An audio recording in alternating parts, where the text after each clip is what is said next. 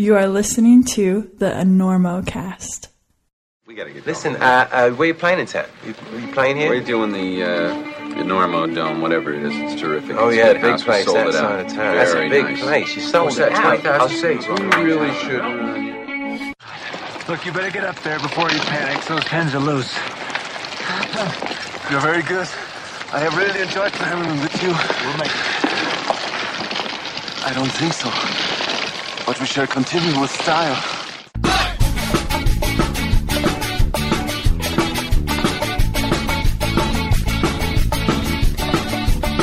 Good weather, bad weather. Now or later, anytime is good time. Today's show is brought to you by Black Diamond Equipment with support from Maxim Ropes. And don't forget, you can go to bonfirecoffee.com and entry Normo at checkout to get a discount on great coffee. And you can go to pureholds.com and enter Normo to get a discount on great Colorado made climbing holds. Both the coffee and the holds will give you the power to crush your enemies and see them driven before you. And now back to the show.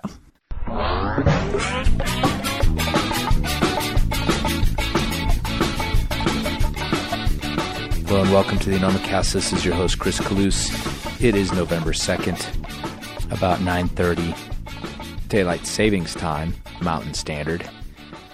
Daylight savings started this morning, which means the darkness is upon us here in North America. I'm not too stoked about that, but I'll get over it. Uh, this is episode 68 of the Enormocast. On today's show, Becca Skinner, Todd Skinner's niece. I recorded this one up at the Lander Climbing Fest way back in July, but I've been kind of saving it for various reasons. Um, but when I saw Becca give a presentation up there to the opening crowd about dealing with the legacy of sort of the climbing family, the Skinner family, and dealing with uh, the grief of losing her uncle and a bunch of other things. She kind of knocked the crowd over, and uh, I ended up persuading her to come on the show and talk about some of those themes, which we'll get to in just a little bit. And if you haven't noticed, it's raining women over here at the Enormocast. This is three in a row that I've had with women climbers. And I kind of did that on purpose because even though I've had this interview with Becca for quite a while, once I got the interviews with Angela VanWiemeersch and Dawn Glanc, which were the last two episodes, I realized that Becca's kind of fit in there somewhere in this sort of arc with two young climbers and someone a little bit more experienced, Dawn Glanc, and sort of these different ways that the two first interviews, Angela and Dawn, got into climbing, and then Becca's actually reveals someone who's sort of pulled away from it a little bit as she kind of examined her motives and realized that she was approaching it in maybe a way that wasn't really making her satisfied. And that's kind of what today's interview is about. It's also a very revealing interview about the inner workings of someone who loses a family member in the mountains and then has to sort of share that grief as the rest of us kind of want to get on board because we feel like we knew them as well.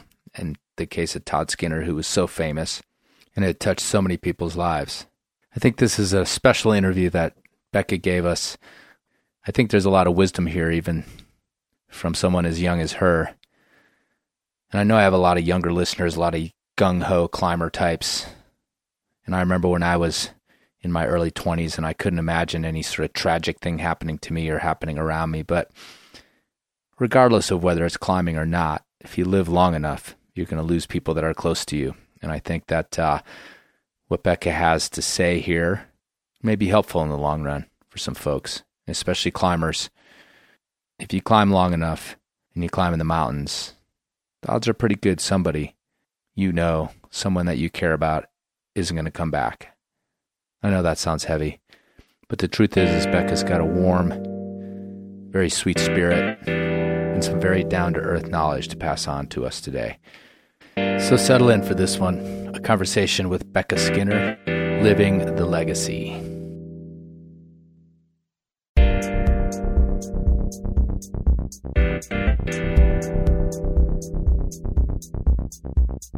As you know, Black Diamond is a sponsor of the Enormocast. They help the Enorma love to flow freely into your ears, which is fine with me because I've used Black Diamond equipment since I started climbing.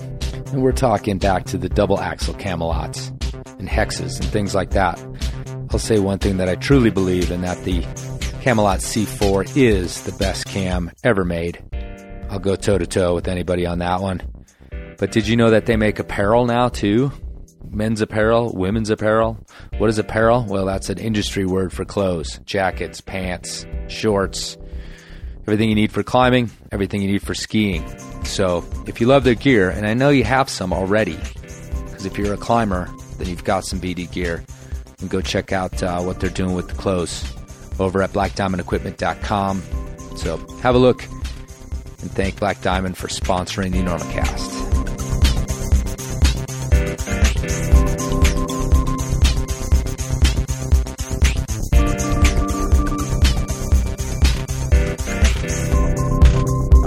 You ready to go? Yeah. Okay. Okay, so Lander, still in Lander.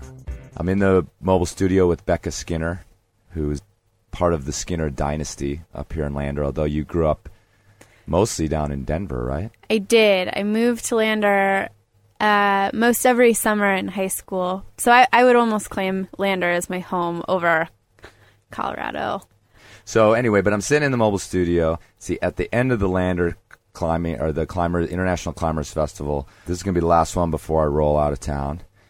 Becca is, in terms of climbing world, is the person will know is that your uncle it was Todd Skinner, Yep. and uh, you are part of sort of, like I said, a, a family that was well known in this part of the part of the world, um, not just Lander but Pinedale as well right. but also you know internationally famous in terms of Todd's legacy in climbing. So Becca gave a presentation at the opening ceremony for the Lander Climbing Fest, and I saw it and I was just like so compelled by it, and um, ended up meeting you the next night, or no, later that night. Yeah, we brought you gasoline when you ran out.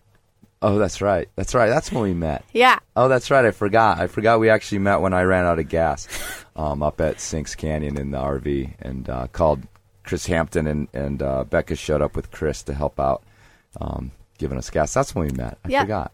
Um, but anyway, later that night after the presentation, really late at night, I got you to sort of agree to maybe sit down, and that's how we ended up here. So I just mentioned this this sort of climbing dynasty. You, um, your father was Todd's uh, brother. Yep, that's and, correct. And he also grew up here in, in Wyoming. Yeah, they uh, they all grew up in Pinedale. My grandparents, well, my grandfather had five brothers, and so the five of them started kind of a survival wilderness camp called Skinner Brothers. So, uh, and that's right. It was right outside of Pinedale. It went under, but uh, they they all grew up in Pinedale, going to the camp and, and everything.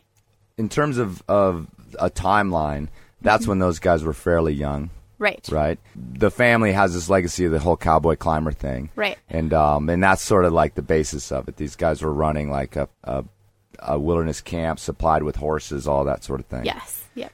You you were born in in Wyoming or in Colorado? In Colorado. Okay. And Denver. and how old are you?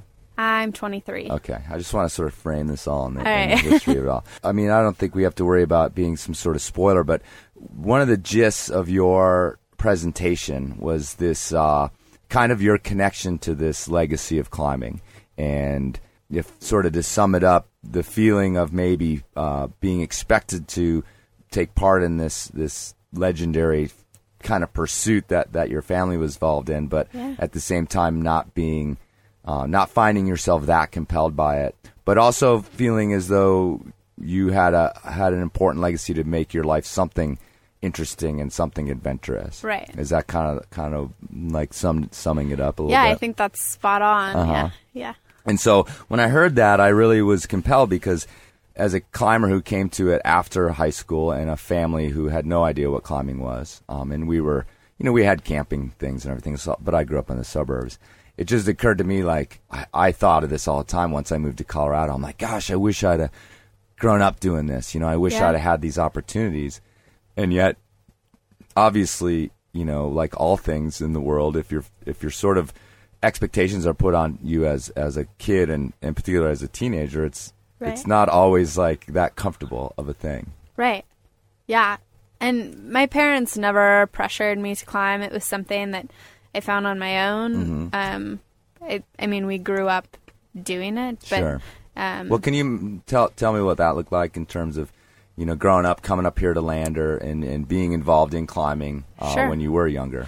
so I, I have two siblings, and uh, my dad.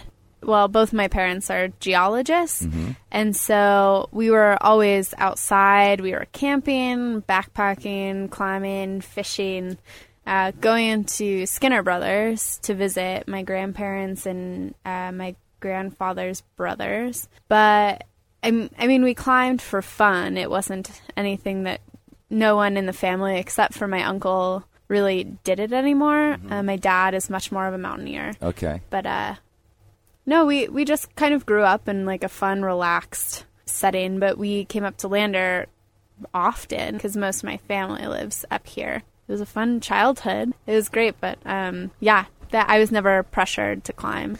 So, in your relationship with your uncle, with Todd, I mean, it, he's still climbing, even if your dad wasn't as much. Is that kind of was your conduit? Was coming up here and climbing with him? Well, he traveled Right, a lot, and so uh, a lot of the time that we came to visit would be when he came back from expeditions. Mm-hmm. And I think really when we when we came up to visit, we would go. Um, we would all have dinner, or we'd all sit around telling stories, and Mm-hmm. it actually wasn't really involving climbing at all, other than him telling us stories of these exaggerated stories, I have Sure. to say, but uh, they were all sort of revolving around his climbing expeditions. Uh huh. I'm trying to get a, a feel for you know growing up and and your connection to this this idea of adventure and all that sort of thing. I mean, is this like kind of where it's becoming instilled? Growing up, going outside, and then my grandfather was climbing in British Columbia and Yosemite in, in the 50s. Um, growing up with those photos and then hearing my uncle's stories, and this is what I talked about in my presentation, was really set a platform for me. Like, this is, I, I thought that's what everyone did, really, until I got a little bit older and my, my dad started coming into my classrooms to give presentations on uh, his expedition to Everest. It was called Cowboys on Everest. And uh, I knew what bivvying was and I knew what crampons were, but no one else did. And they just thought it was wild, you know, that someone would do that. But um, I think it's always been instilled when we were little to just go outside and explore images and stories we were hearing. So you're growing up down in in Colorado. I mean, is this like straight up suburb uh, kind of existence Oh. in terms of your school, in terms of your high school? Yes, Yeah. very suburbia. Right. Very suburbia. And how did you? I mean, did you do you feel like you grew up and fit in down there, or were you sort of having these sort of feelings of of wanting to be here, wanting to be that, wanting to be accepted, and all those sorts of things? I think it wasn't until I got to high school that I realized how different my childhood was from most other people's child. I mean, we grew up in suburbia, but uh, my parents took us up here rock hunting on the desert. It was our vacation. Um, and we, we never went to Hawaii or, you know, any other beach place. And so I think in high school I realized that I fit in way more, or I had such more of a passion for this kind of lifestyle. I, yeah, I think in high school is when I realized that I, I tended to gravitate towards Wyoming more than suburbia. And what what when what years were you in high school? I graduated high school in 2008, so Okay. 04 to 08. Okay. Well, I started climbing more seriously. I, I developed more of an interest in it while my uncle was still alive. So pre 2006. I I thought it was really fun. I started competing.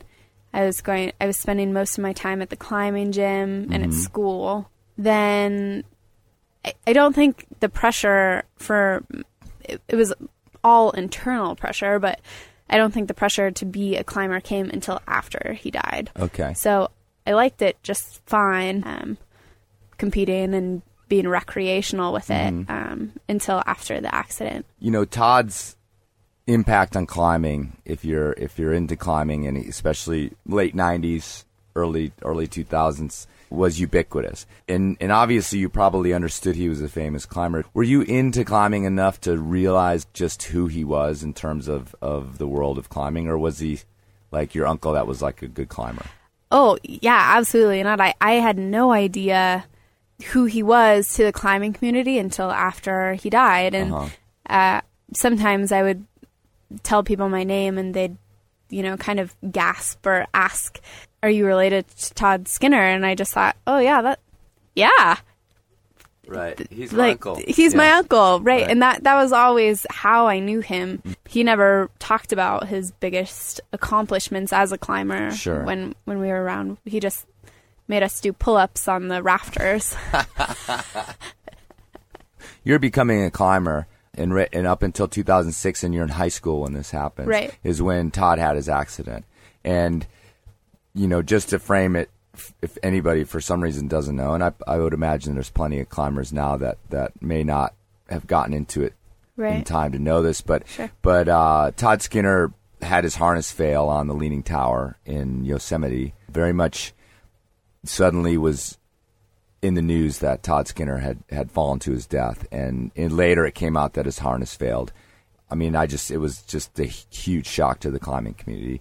You know, I don't want to make you uncomfortable, but what kind of impact was the suddenness of it on on your family? Well, I think personally, I always, whether I was conscious of this or not, I, I viewed him as being invincible. Um, he had been in hundreds of desperate situations before that he was able to talk his way out of, and that's very different than a harness failure, obviously. But in my mind, he was invincible, and so I the suddenness of it and the way that it happened, I think, well, I hated climbing for a long time mm-hmm. after that. And my dad was kind of he wasn't climbing a lot before that happened, but but he doesn't really have an interest in it anymore. Mm-hmm. And I don't I I assume part of that is because of the accident. Mm-hmm. But still I'm, I'm the only one in my family who's gone back to Yosemite. Well, I, you know, I, I kind of am curious because, you know, within climbing and mountaineering in particular, and, and if your dad had, you know, some experience on, on Everest, you know, we obviously all accept risk within what we do because, Right. you know, and you can argue about, well, it's more risky to drive on a highway and all that sort of thing. However, one of the appeals of the sport is the risk. Right. You know, it's thrilling to be off the ground, even if everything is safe, mm-hmm. you know, or supposedly safe. It it's the thrilling part of it. So, in my experience and in my life, when people I've known have died in the mountains, there's at least a small part of us, I think, that is a little bit prepared for it. Sure. And so I was kind of wondering if, if at least within your family, with your grandfather, is he still alive? He isn't. no.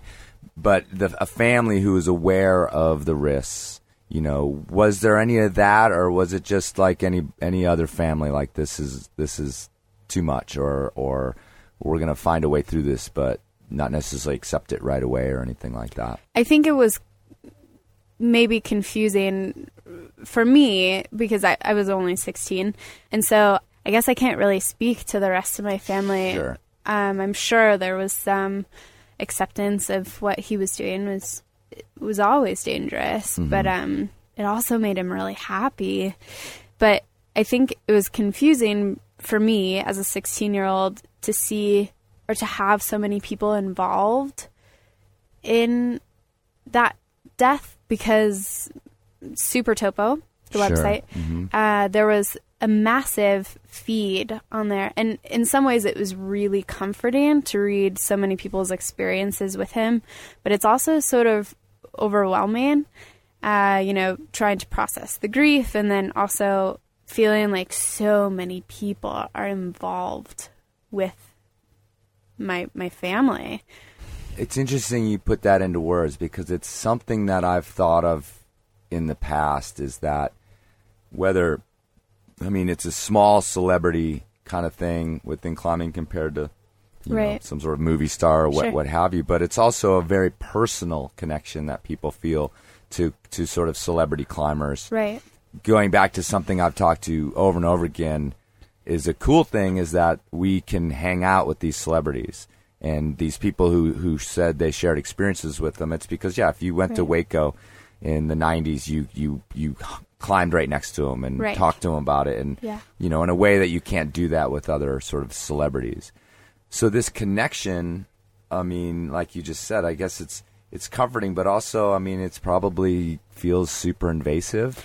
Definitely. I I mean I I almost felt like I had to share that with people and for something so personal as as a death or a sudden death it um I think it was really confusing to me to feel like I'm I'm having to share the grief and I, I want to make it clear that I, I went back and forth between that. It didn't always feel like I was sharing mm-hmm. that in a negative way. Sometimes it was really comforting to be to share that grief with so many people. And and then I also want to say this. I mean, you're a 16 year old girl Right. at this point, and I, you know, I was a high school teacher. I taught 16 year olds, Right. and so I mean, you're not. It's not like you have an adult control over any of your emotions or Yeah. any of your feelings. Not that we we can control them at all times anyway. But I mean, like 16 for any boy or girl, like I mean, it must have been something of a of a wake up each day with a different whole set of feelings towards a thing, and and not maybe even understanding where you're at at any given moment. Oh yeah, yeah, and well, so my my grandmother passed away the month before, and then my uncle died. Okay. So his mom, and Right. then my uncle passed away in October, and then my grandfather in December. So it was pretty a pretty massive hit Sure. on the family. Oh, I had no idea that the other the other two were so close. Yeah, yeah. Um, I think it broke my grandfather's heart. But to be 16 and have all of these deaths uh, to deal with, I, I think it forced me to grow up really quickly in ways that I'm still trying to figure out. But it also made me really appreciative and I kind of, s- well, I don't want to say I totally snapped out of being an angsty teenager, but it really changed my relationship with my family uh-huh. for a positive, in a positive way. I'm grateful for. Yeah, right. And, and like the tone in your voice speaks to what I'm talking about. Of Yeah. like, well, I'm grateful for this thing, but it's tragic. Don't get me wrong, you know. Right. And and one, another thing you said that that's occurred to me in the past is about this, you know, this feeling of not wanting to share your grief, and which makes it seem as though it's something you want to hold on to. Yeah. And I think that's a really confusing feeling as well of Definitely. and you know, again, having some recollection of what it was like to be a teenager, even though it was, you know, a long time ago. Of of I mean, that it's like he was mine. He don't pretend you're supposed to grieve over him because you didn't really I don't care if you climb next to him in Hueco or not. You don't know who he was. He was mine. Right. You know what I mean? Like Yeah. and that then probably makes you feel sort of the next day bad for feeling that way. And Yeah. and I found that grief and and losing somebody can make you yeah just topsy turvy in terms of guilt and in terms of how you're supposed to take care of it. And and you know I've been to these memorials and I can only imagine you, you, you probably went through a few. Mm-hmm. Because that's what climbers do. Right. and you know i've stood back from those and and realized that i've spent half the time here at this memorial laughing and carrying on and like with my friends. And then i'm like well wait what am i supposed to be doing here? Am i supposed to Right. continue to feel bad? Am i supposed to do i am i making too light of this right now? Because Sure. yeah and it's just it's such a confusing thing anyway. And then to put that into the brain of a 16 year old girl like i mean it must have been some sort of psychological experiment that was happening inside of your head Yeah, I definitely felt that way a lot. Mm-hmm. A lot. and and he had kids too. I, he had has kids. Sure. Um, who were pretty young at the time, and so, um, we have always talked about him. After the accident, we've we've talked about him a lot, probably almost every day. He's still very much a part of our conversations, um, which is great. I mean, we all we all really miss him, and it's fun to tell stories about him. He had some great life experiences, but um, but in a way, yeah, it, it's almost grieving over and over again in different ways. Well, here we are talking about it, and, and you know now I'm starting to feel a little guilty, and I'm really glad that you're here talking about it because, I mean, I think it's useful. It's it's got this climbing topic around it, Right. but it's a it's a useful thing to talk about because everybody's going to go through it at one point. Sure. But it, what you just said reminds me. I mean, the Lander Climbing Festival, why I'm sitting here with you, is in a lot of ways become something of a yearly tribute to Todd. Right. Because he was involved in starting it. I think it was kind of sort of his idea to begin with. Right. Um, and as as it's ebbed and flowed, and it's definitely you know flowing right now. Each year in the last few years, it's gotten it's gotten bigger. You know, we come up here and people are talking about him, and Right. people are sort of reliving this whole thing.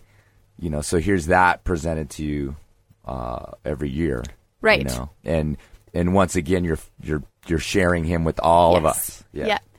And in some ways, I really look forward to that because there's a lot of people in my life that didn't know him. And so coming here, either people knew him or, you know, idolized him and, and want to hear stories about him. But I, I leave exhausted emotionally and physically. But, um, yeah, I think it also takes a lot out of the family to talk this much or be reminded this much with with people that knew him so well and I think miss him at this I don't want to say at the same capacity because that doesn't sound fair but I, I think people understand a lot of people here understand the amount the the huge presence he had mm-hmm. in all of our lives So I want to get back to, to you and, and what happened with your climbing afterwards. 'Kay. But before we do that, I mean, how old were his kids in 2006? Like real little, yeah? the twins were 6 and the oldest was 8 This is quite a bit later. I mean, we're, we're eight years out. 8 years yeah When I asked you, like, did you realize who your uncle was to the climbing community? You know, they had no idea at the time. And Right. so, I mean, w- do you have any idea, like, what this this kind of thing that surrounds their their now lost father, you know, has uh, the effect it has on them? Right. Um, I think that they, it's all speculation, mm-hmm. obviously, but, but I, I think it's pretty, pretty similar for them. Sure. You know, they, they love hearing stories about him and, um, telling stories about him. Holy smokes. Uh, Jake tells stories just like him with his hands and his, um, his voice, um, fluctuations. It, it's crazy. And, but I, I think that they too leave feeling probably pretty exhausted. Um, and they, they never knew him as a professional climber. Sure. Um, but it's been really fun as they've gotten older to watch them come into climbing on their own.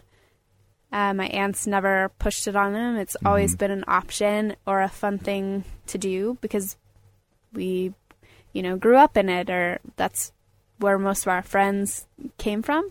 And so for them to come into it on their own and say, oh, this was one of his routes, or, you know, he found this area and it's so cool to be here. I think that's so awesome that Right. they, they get to experience that.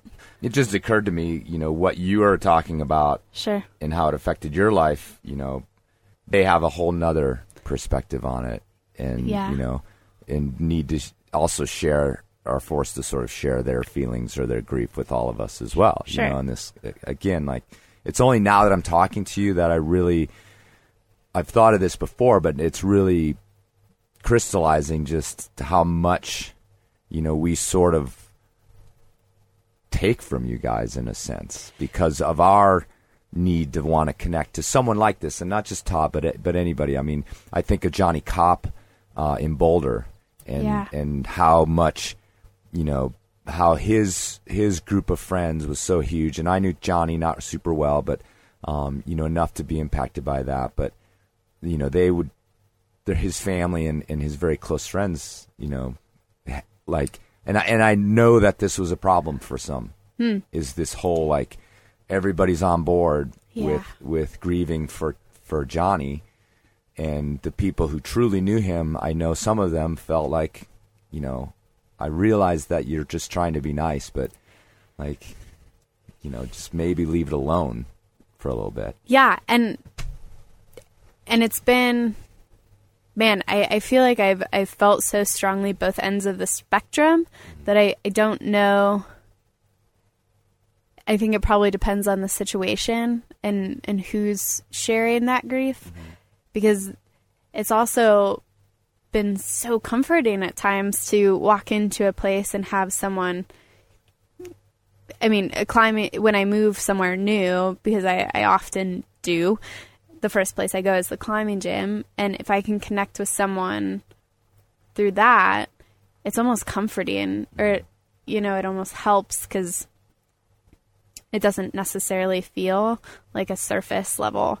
Sure. You know, where are you from? It's, Right, right. You know, this person was a hero to you. Was- Mm-hmm. He was a hero to me too. Yeah. And then, I mean, there's degrees. I mean, you know, you probably have to step back and, and think about the next level. And, and that's Right. To- Todd's wife. And, and so, yeah, I mean, I, it's just so complicated. you It's know? so complicated. Right. And, uh, all right, well, let's go back to your climbing. So Okay. you, uh, so Todd dies 2006. You're in high school. You were into climbing. Now, you mentioned earlier in the show here that it wasn't only till after he died that you started to feel some sort of pressure to be some type of climber that maybe you didn't want to be. Yeah, And can you sort of explain whether that was external, internal, you know, and how Sure. that sort of came about? And maybe it's mixed with all this stuff we were just talking about. I remember very clearly, immediately after finding out that he died, I told my parents, I'm never going to climb again.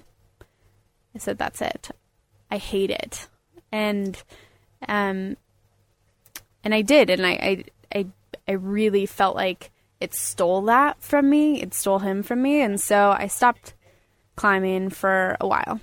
And then I think it was 100% internal when I realized that no one in the family was climbing, and that was such a large part of our lives and what we love that I felt like, well, I'm the next Skinner in line. And I, I thought of it almost like it was my duty mm-hmm. to keep that going. And so I started competing and really forced it and I've I've never really been that great of a climber. I love it, but I'm not a V10 climber. You know, my uncle and I were are very different. Um, but uh, but yeah, I felt like I needed to keep that going because no one else was. Well, and and you know, it may not have been any sort of overt pressure from outside, but but at the same time, like I said, that we all wanted to sort of be a part of of the memorializing them.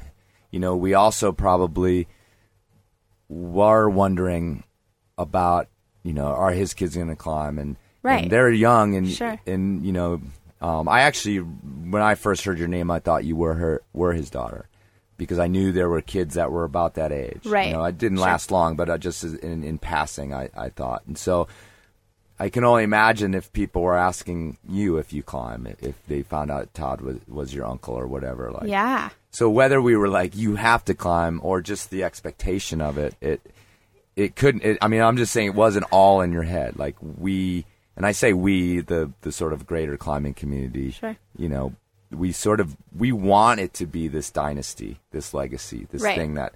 You know, we're all waiting. Tommy Caldwell's kids already. He's like one or something, and he's like, "Oh, yeah, Oh, he's yeah. gonna be the greatest climber ever." you Right, know? right, right, right. So Yeah, I mean, absolutely. and it, we're we're mostly joking, but you know, when a kid turns 12 and 13 and 14 and 15, you know, we think is very uh, off the cuff, not really pressurizing them. They they internalize things that they hear and, and say in ways that you can't even imagine. As a Yeah. teacher, I just realized like you can make an off the cuff comment that is light and joking, and you know you find out a year later that that this this young person like internalized it to the point of like obsessing over it. Right. And So- I, I think that was part of the 16 year old trying to deal with Mm-hmm. grief and emotion and being 16. That was probably just one added thing to the confusion. Sure. And so, what did this look like? You said you started to get into competing and Mm-hmm. and and trying to be this climber to a certain extent, realizing that you know you're a good, competent climber, but are not going to maybe make it to the best. Right. You know, and and your uncle was the best at a lot of things that he did, and uh, yeah. So, what did this look like in terms of as you started to realize that you weren't really happy with it?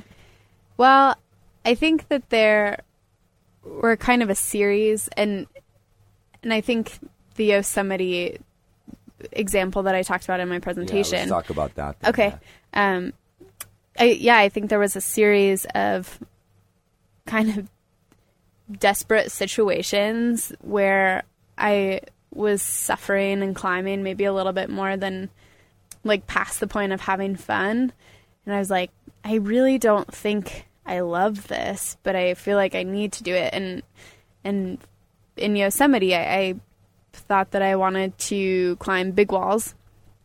So I, I was training for the south face of Washington column uh, with a friend of mine, and this is just last summer. So, I mean, still to this day, I think now it's probably my ego that's getting in the way, and maybe not the expectation that I'm supposed to be a climber. But um, I was going to climb the south face of Washington column, and I, I got to the valley and realized that I just felt so bitterly unprepared and that it, maybe I, I really didn't want to climb big goals. I liked the idea, uh, and I think that was probably put into that was solidified as I was jugging up this the fixed lines under the Salathé, um, and just the act of jugging uh, was enough to make me to make me think that maybe big walls wouldn't be in my future. So you you were gonna what you said that someone talked you into into just jugging the lines up to the heart ledges about ten pitches yeah.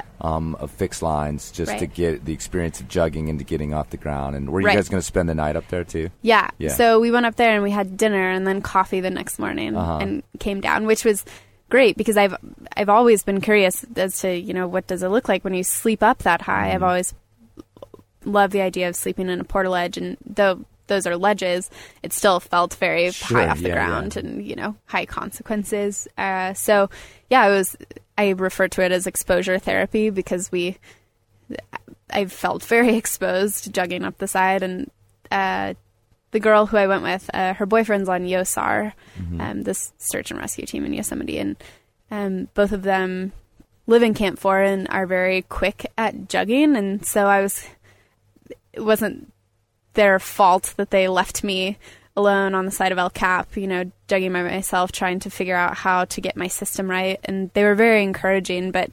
Um, that just probably added to the fear and the desperation of like oh this isn't my path. Why do i keep pushing it? Um, but uh, it, it ended up being really great for me as a photographer to be up that high and to change my perspective and get to sleep 1400 feet off the ground And do you think like you were feeling this, or you know, like oh, you know, she grew up climbing with Todd, like she should, she's she knows how to do this, like she can do this.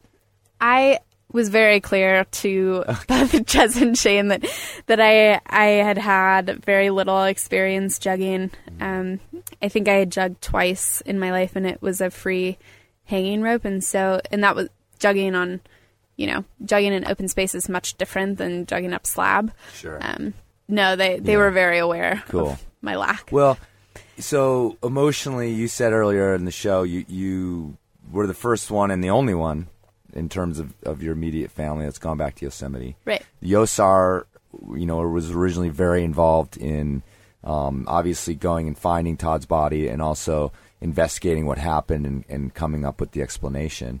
Did that weigh heavily on you, or were you able to just oh Yosemite? You know, it's another place that he climbed, and, and it just happens to be where, where he lost his life. Um, no, no, it, it weighs heavily on me each time I'm there. I still can't really look at Leaning Tower. It's it strikes a chord in me that um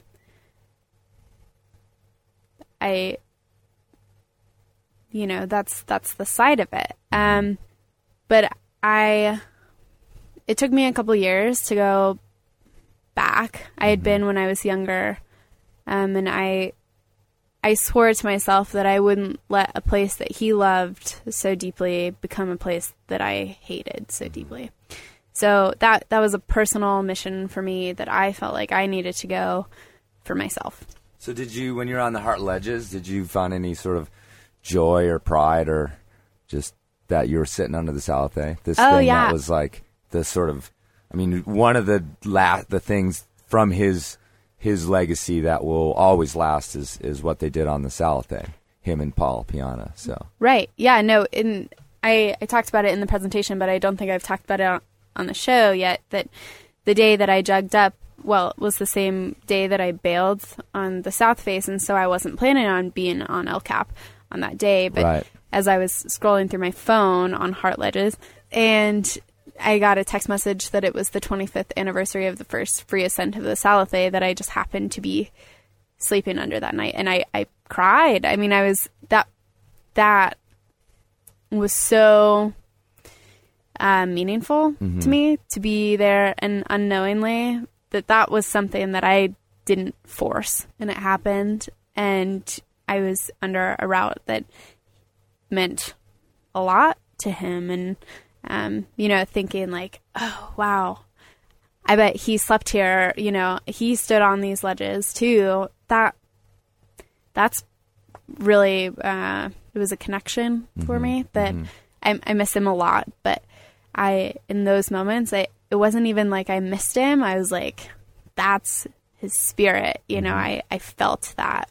There have been a couple times in my life where i just felt like his spirit was just he's cheering me on so uh, you're on El Cap. You were just a little bit explaining. Um, we haven't even talked about the fact that, that you are now pursuing uh, sort of adventure photography and, and art photography and outdoor photography in general. right So you just mentioned like this new perspective as a photographer that you you also gained from this trip up there. Right, and I think that there's uh, through th- th- this series of desperate situations, um, I think that it's brought a little bit of clarity to me that professional climbing definitely isn't my path, and I will always be a climber in this, even the most basic senses. Um, that's how I connect to people, but the photography is is great because I can use climbing as a tool and that way I can still have both but I'm not pushing you know I don't need to be necessarily training to climb a big wall but I'm training to photograph people on a big wall which which I love the combination of the two But you, but your ph- photography has gone on. You know, I mean, it's way beyond just climbing. I actually kind of edited myself just there when I said a, a you know adventure photographer. Yeah. You know what I've seen here at the show is is not adventure photography. So Right. tell me about that. You you mentioned being in college and dropping out, having a realization that you were gonna you were gonna pursue uh, photography. Definitely outdoor.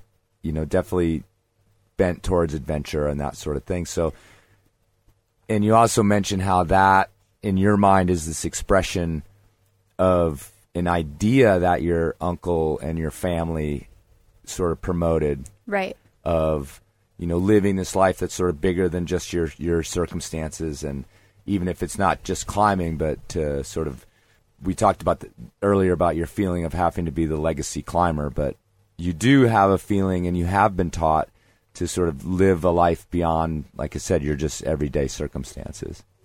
When I think about it, I, I don't really feel like anyone in the in my family is average.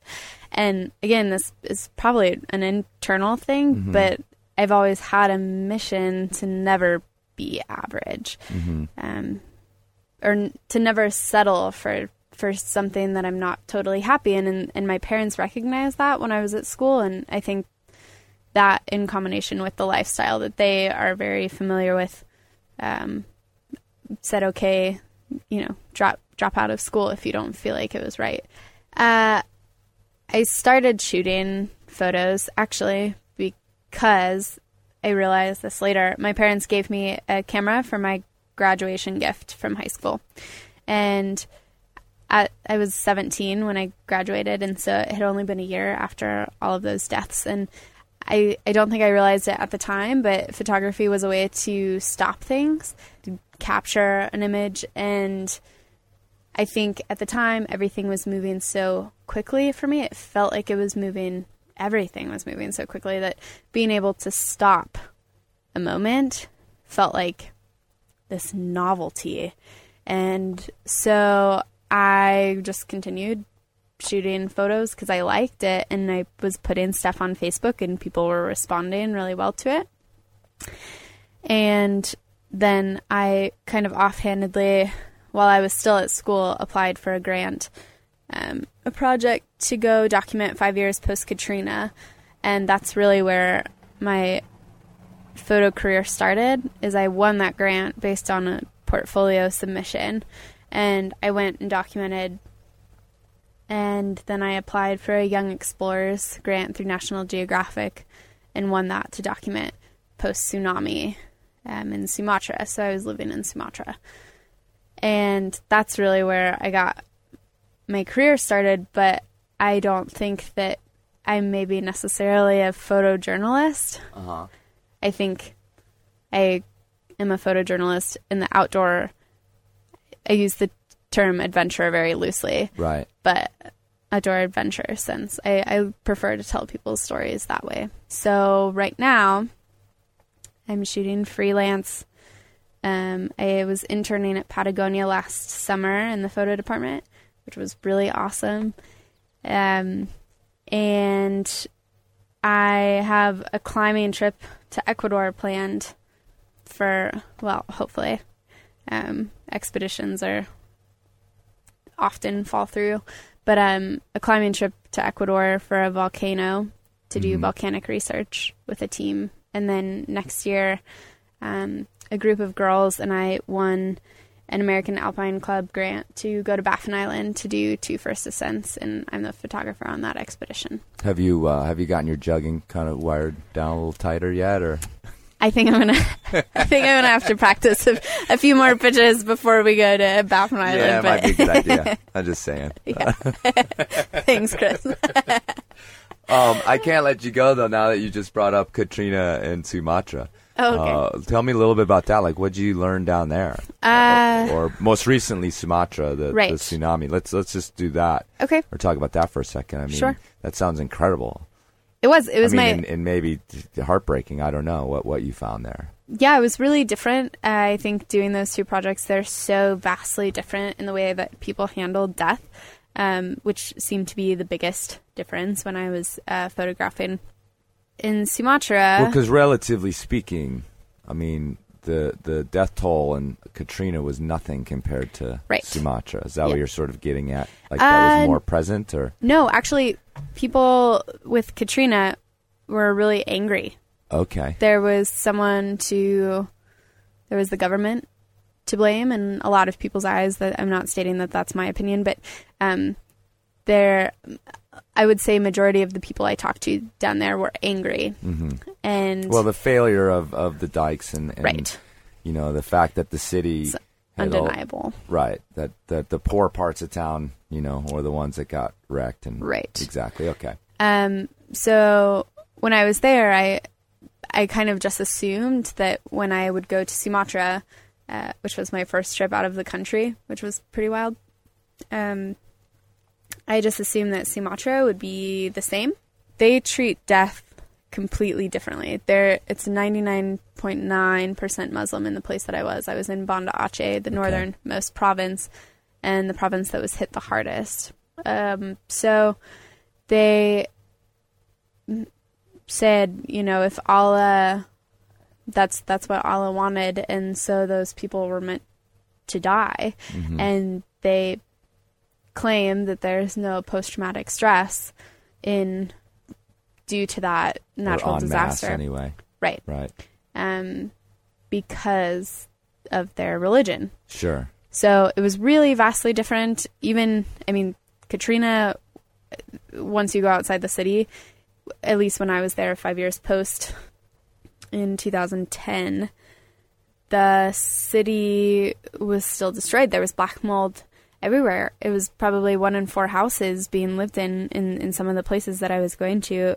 And in Sumatra, and part of this is because the amount of aid that that came to the rescue, but um, you could hardly tell that there was a natural disaster in Aceh.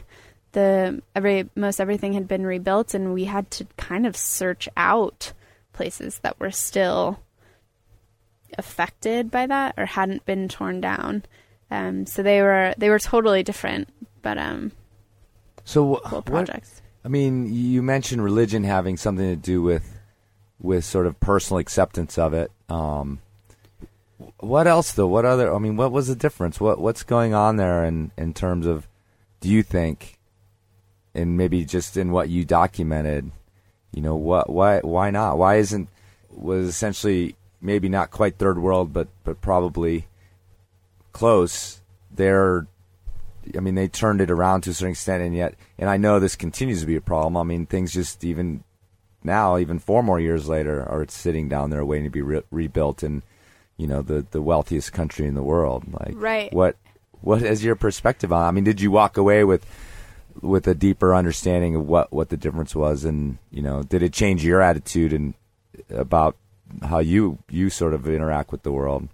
Yeah, I mean, I've I've never been a part of a natural disaster. Knock on wood. Uh, so it's it's interesting being a part of both of those. I feel so much a part of both of those disasters, but uh, not having been in them nor having lost anyone in them. Um, it's sort of this removed perspective, Right. and uh, I came away from Sumatra with actually kind of a tainted view of aid work. And I mean, it's so well intentioned, but a lot, I saw a lot of things there that were so poorly executed that it was hard to not feel a little bit jaded seeing it.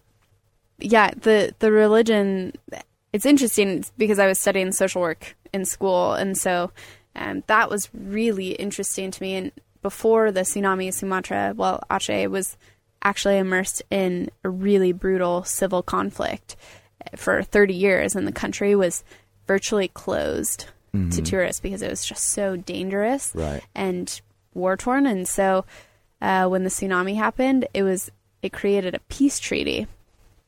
Both parties said we've lost so many people, we need to come to an agreement for this, and a lot of it was over natural resources and um, religion. And so I think that's a massive difference too. Is there was this, there was this. Um, everyone had lost so much, and not saying that people in Katrina hadn't lost so much, but they had this whole other added war part of it that I think coming together, they they all helped each other, um, and they rebuilt much better, in my opinion, than than we have in New Orleans still.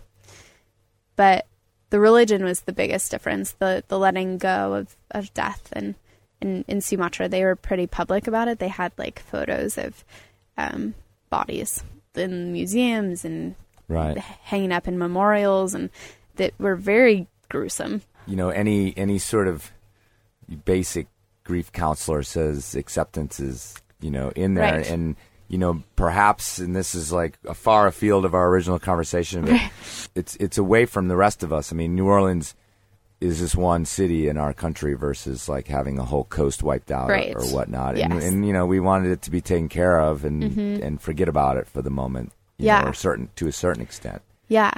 And there's actually I'm missing the words right now. Um but when you are so overwhelmed when a natural disaster or some large catastrophe happens, um and you're being fed so much negativity on the news and on the radio, and people are talking about it, your brain has to kind of shut that out. Sure. And so I, I think that that probably could have happened to us with Katrina that, Sure. that we just were so overwhelmed with that that got pushed.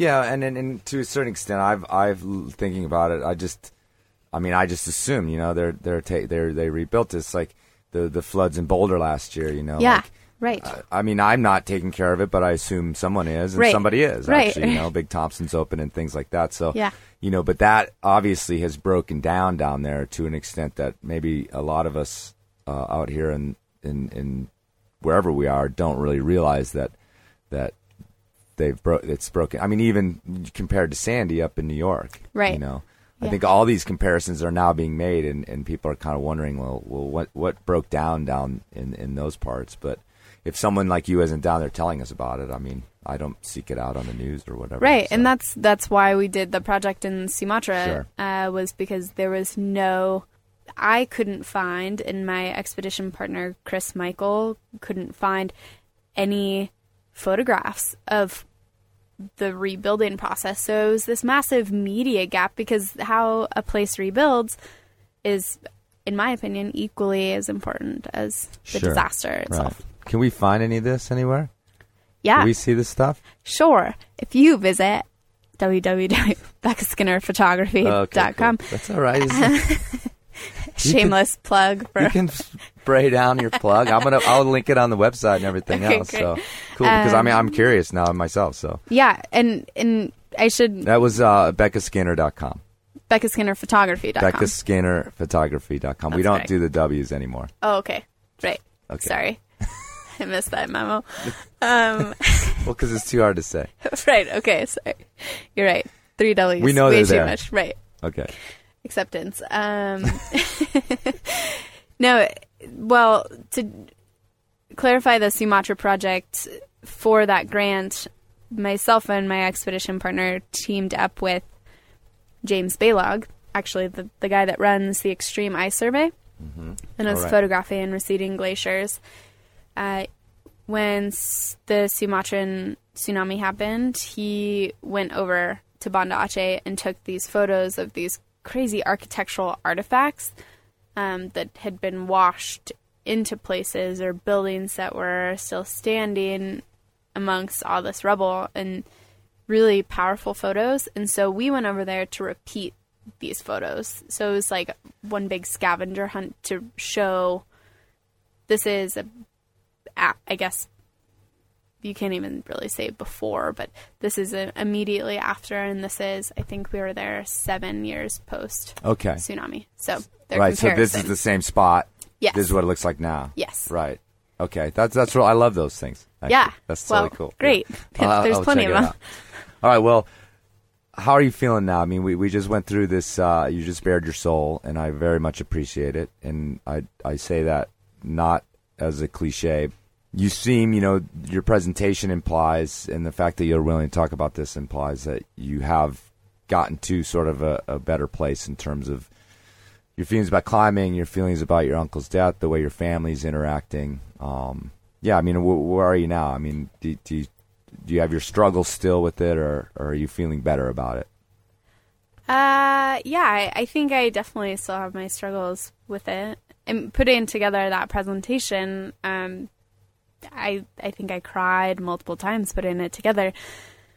Um, but I mostly just, I think that You made some of us cry too. I'm so sorry.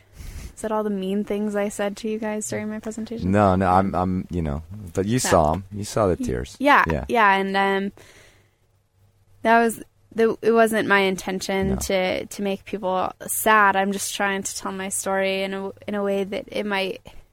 I think growing up as a, maybe not necessarily a child of the industry, but grouping myself into this larger child or family member of these great shadows.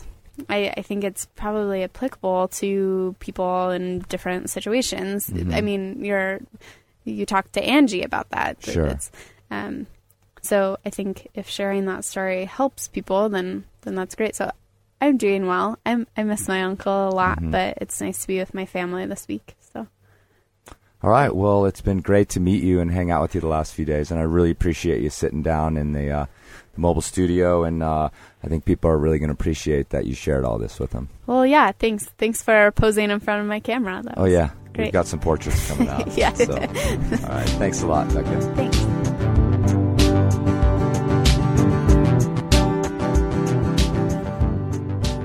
All right, thanks for listening, everybody. And I want to thank Becca Skinner again for coming on and being so open, so well spoken about uh, what she went through and what her family went through.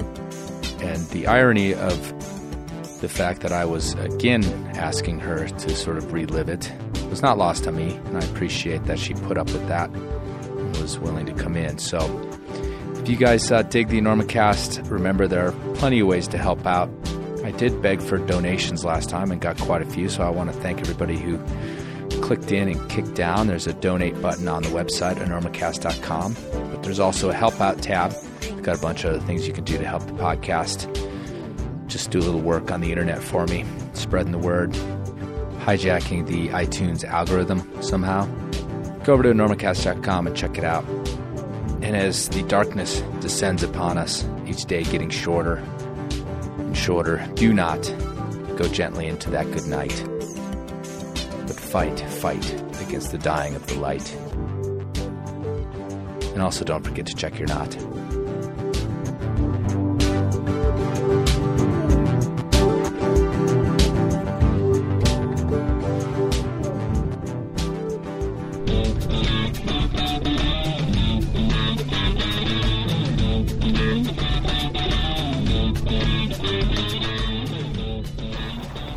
Come far, pilgrim.